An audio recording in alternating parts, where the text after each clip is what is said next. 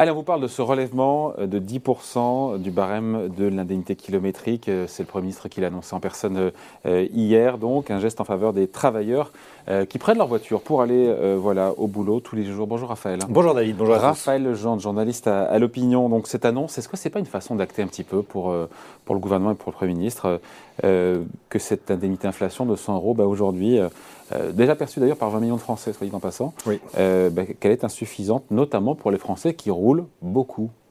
Oui, bah c'est le but, effectivement, euh, c'est euh, la cible que vise euh, cette mesure. Mais on voit bien qu'on est sur une politique d'à-coup. Depuis le mois de septembre, on a quasiment chaque mois une à deux annonces qui courent après l'augmentation des coûts de l'énergie, la multiplication des chèques de l'État.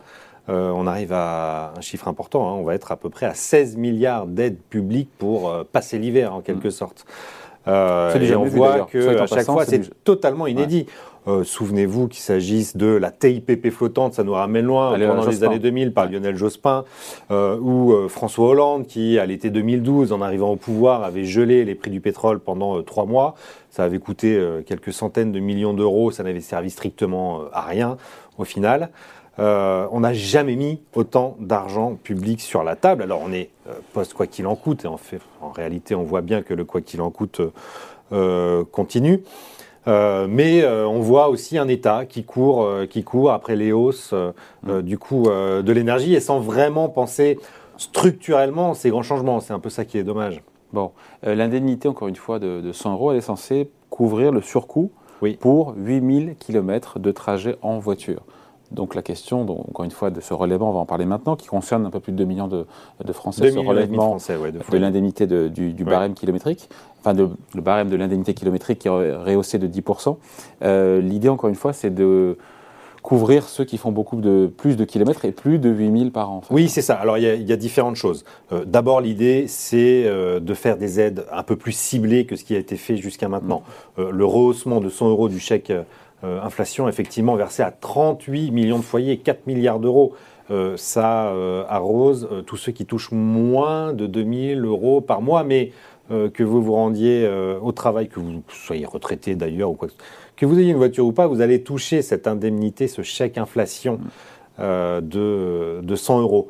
là, on cible qui là? On cible les classes moyennes encore une fois. Voilà, on a, on a le bas du barème de revenus euh, a été ciblé par les premières mesures.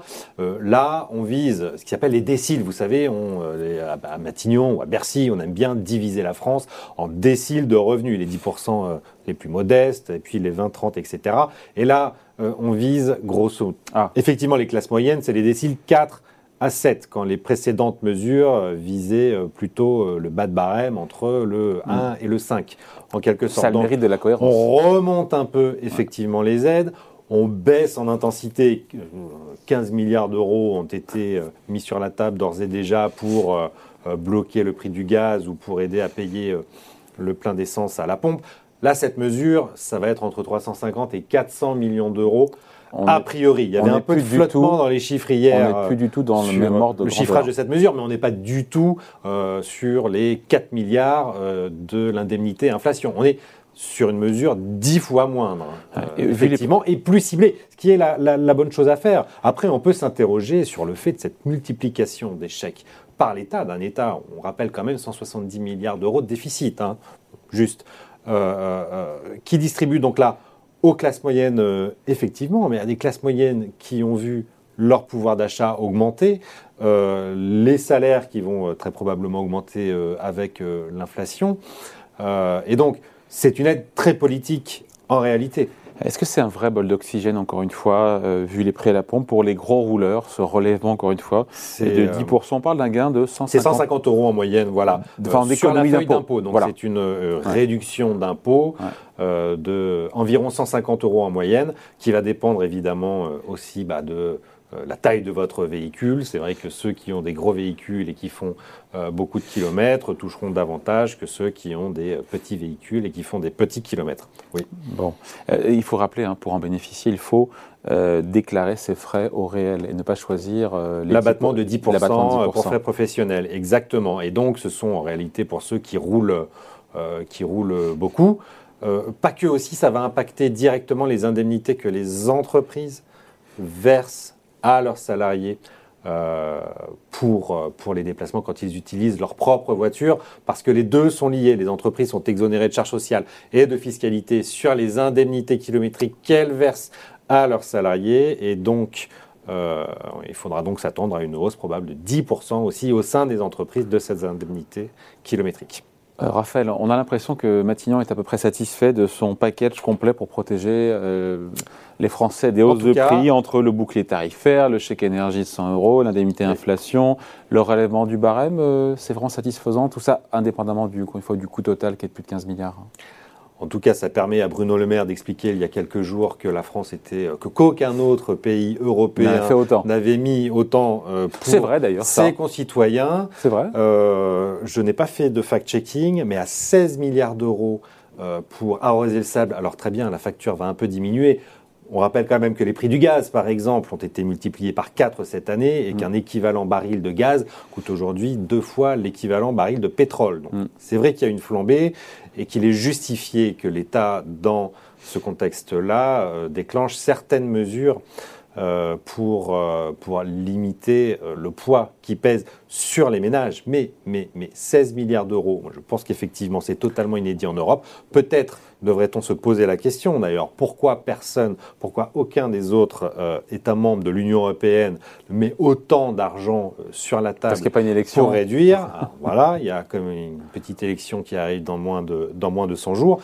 Mais il faut s'interroger sur la pérennité de ce système d'aide. Qu'on le fasse ponctuellement, au moment d'une bosse euh, des prix de l'énergie. Bah, c'est justifié, pardon. Justifié, Sauf si la bosse est amenée d'autant plus, à durer. Voilà, d'autant plus quand les taux d'intérêt sont, euh, sont plutôt bas.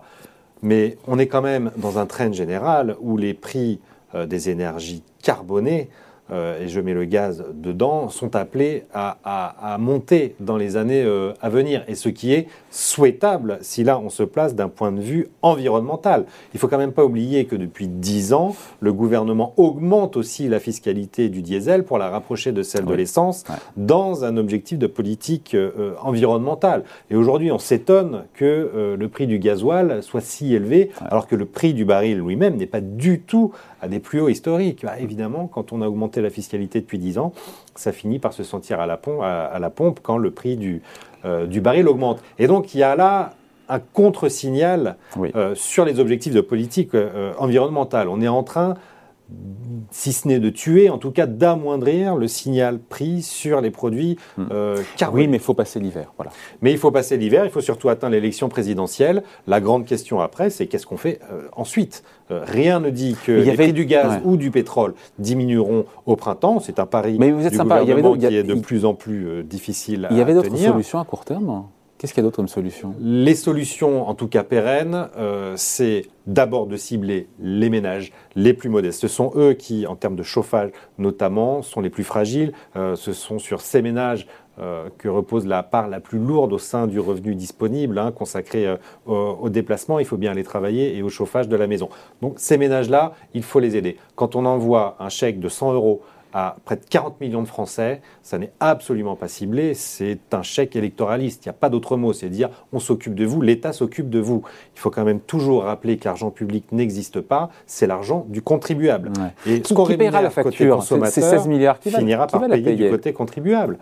Bah, cette facture, c'est euh, les ménages français eux-mêmes. Euh, il est dans une campagne électorale toujours...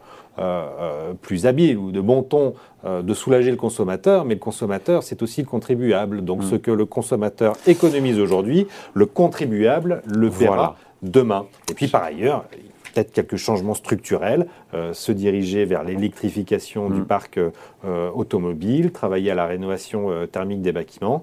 Et puis, il y a ce grand chantier de marché européen de l'énergie qui pose question aujourd'hui, où euh, le coût de notre électricité euh, est basé sur le prix du gaz russe. Vu la situation actuelle, c'est un peu compliqué. Et pas suffisamment sur le nucléaire français qui est amorti pour partie. Merci beaucoup. Explication signé Raphaël Gendre, journaliste à l'opinion. Merci Raphaël. Salut.